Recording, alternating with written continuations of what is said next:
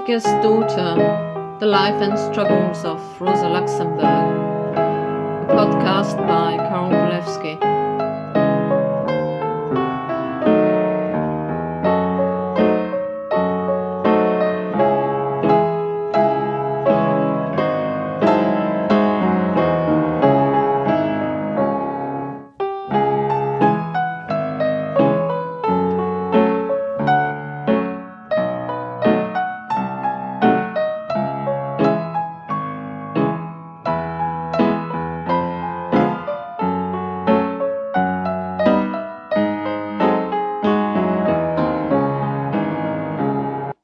Episode 13 Reform or Revolution Part 3 If the theory of collapse, the collapse of capitalism, is not the road towards socialism, then how is the theory of adaptation, according to Bernstein, the solution? He doesn't really provide an answer. But Konrad Schmidt, a German economist and intellectual, an early follower of Marxism, attempts to deal with the question. According to him, the trade union struggle for hours and wages and the political struggle for reforms will lead to a progressively more extensive control over the conditions of production and as the right of the capitalist proprietor will be diminished through legislation, he will be reduced in time to the role of simple administrator. The capitalist will see his property lose more and more value to himself till finally the direction and administration of exploitation will be taken from him entirely and collective exploitation instituted. Therefore, trade unions, social reforms, and the political democratization of the state are the means of the progressive realization of socialism, according to Bernstein and Schmidt.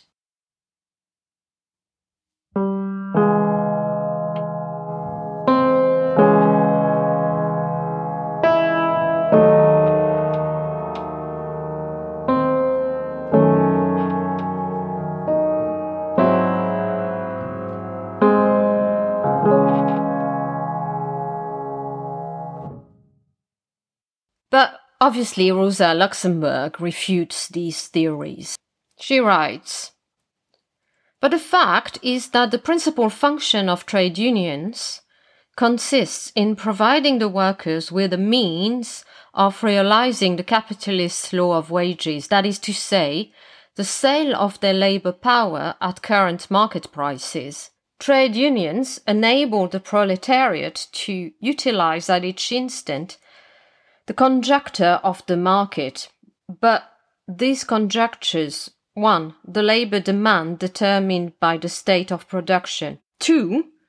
The labor supply created by the proletarianization of the middle strata of society and the natural reproduction of the working class. And 3. The momentary degree of productivity of labor these remain outside of the sphere of influence of the trade unions. Trade unions cannot suppress the law of wages. Under the most favorable circumstances, the best they can do is to impose on capitalist exploitation the normal limits of the moment. They have not, however, the power to suppress exploitation itself, not even gradually.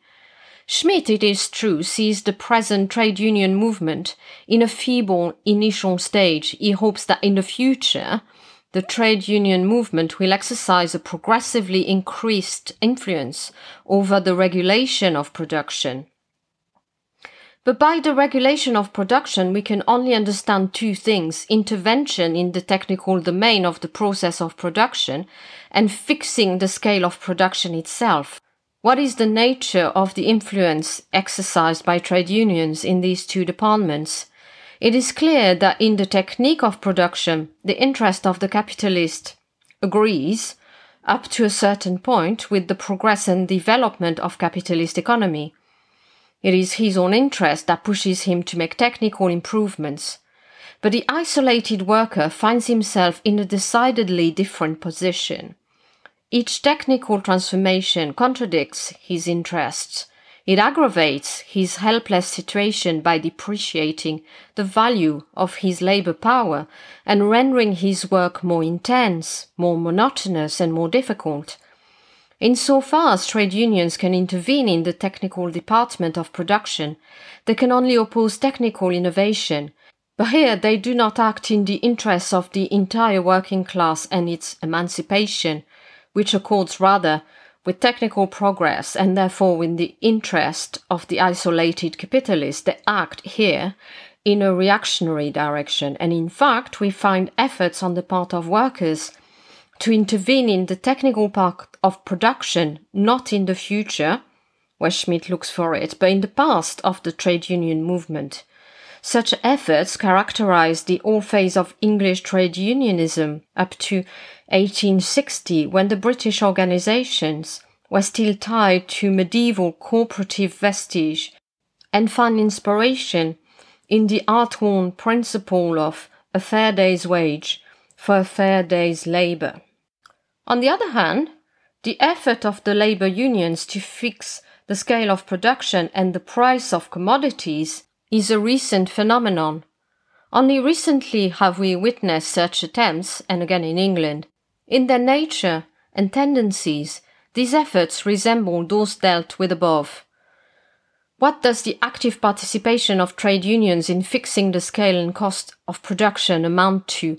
It amounts to a cartel of the workers and entrepreneurs in a common stand against the consumer, and especially against rival entrepreneurs.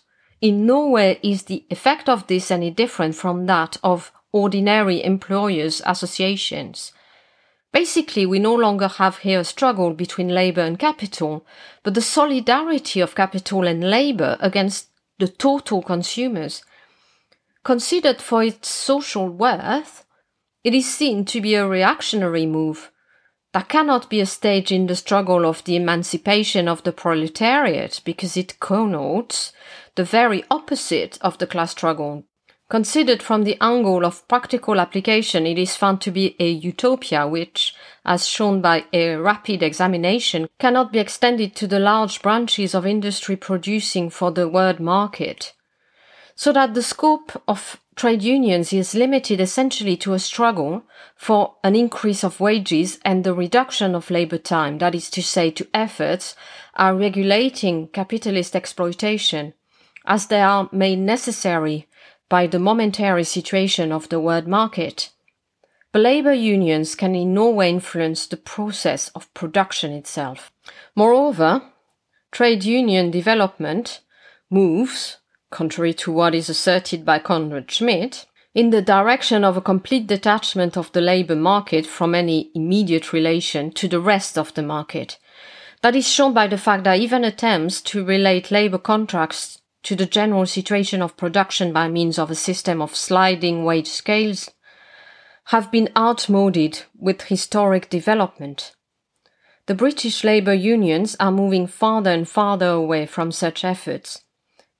Even within the effective boundaries of its activity, the trade union movement cannot spread in the unlimited way claimed for it by the theory of adaptation. On the contrary, if we examine the large factors of social development, we see that we are not moving toward an epoch marked by a victorious development of trade unions, but rather towards a time when the hardships of labor unions will increase. Once industrial development has attained its highest possible point and capitalism has entered its descending phase on the world market, the trade union struggle will become doubly difficult. In the first place, the objective conjuncture of the market will be less favorable to the sellers of labor power because the demand for labor power will increase at a slower rate and labor supply more rapidly than is the case at present. In the second place, the capitalists themselves, in order to make up for losses suffered on the world market, will make even greater efforts than at present to reduce the part of the total product going to the workers in the form of wages. The reduction of wages is, as pointed out by Marx, one of the principal means of retarding the fall of profit. The situation in England already offers us a picture of the beginning of the second stage of trade union development. Trade union action is reduced of necessity to the simple defense of already realized gains, and even that is becoming more and more difficult. Such is the general trend of things in our society. The counterpart of this tendency should be the development of the political side of the class struggle.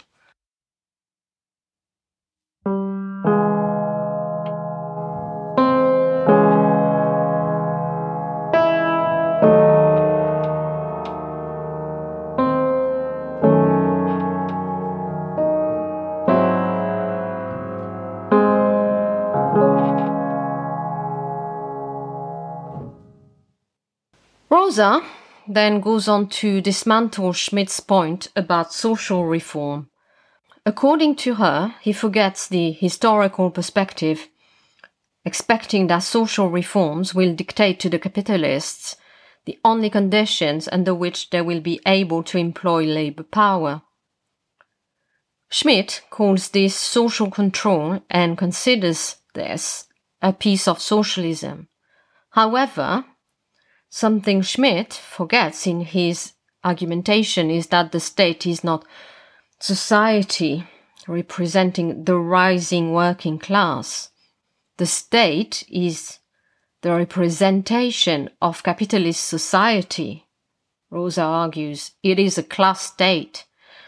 As a result, Schmidt's social control is merely the control applied by the class organization of capital to the production of capital, and the so-called social reforms are enacted in the interest of the capital. Expropriation of the means of production, according to Schmidt's theory, can only happen by stages rather than a single historical act.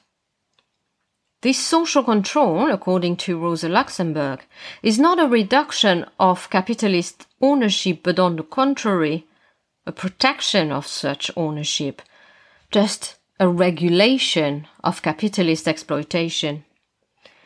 She manages to introduce some words from Goethe, her favorite poet, when referring to Schmidt's vision. What is, he sees as in a dream. What no longer is becomes for him reality.